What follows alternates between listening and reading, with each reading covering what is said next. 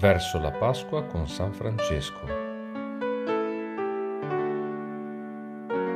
Interroghiamo il Vangelo.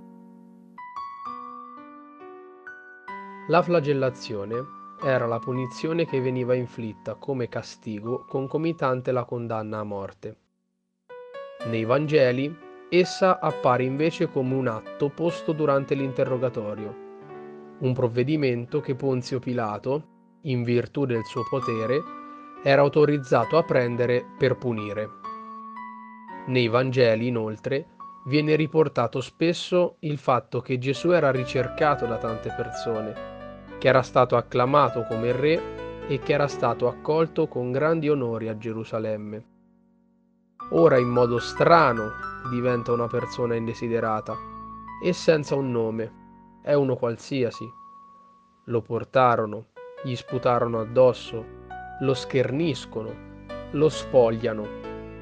In tutti questi verbi il Signore prende il mio nome, il tuo nome, il nome di tutti quelli che sono oppressi, sfruttati, violentati. Il Signore ogni giorno ci dona un nome per chiamarci e per farci riconoscere dagli altri.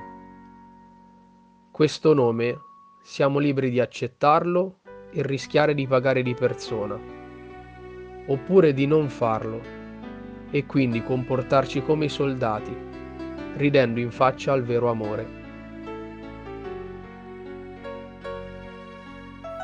Quando vengo deriso, qual è l'immagine di Gesù che ho davanti a me? Un Dio che ama fino al punto di farsi flagellare e poi morire sulla croce. Un Dio che l'uomo può flagellare, deridere e annientare sulla croce. Un Dio che perde se stesso per salvarmi. Che effetto ha nella mia vita? L'Apostolo Paolo esortava i fedeli di avere gli stessi sentimenti di Cristo. Come viviamo noi i momenti di sofferenza? Sappiamo soffrire e lottare per la giustizia? Sappiamo perdonare quando qualcuno ci fa del male?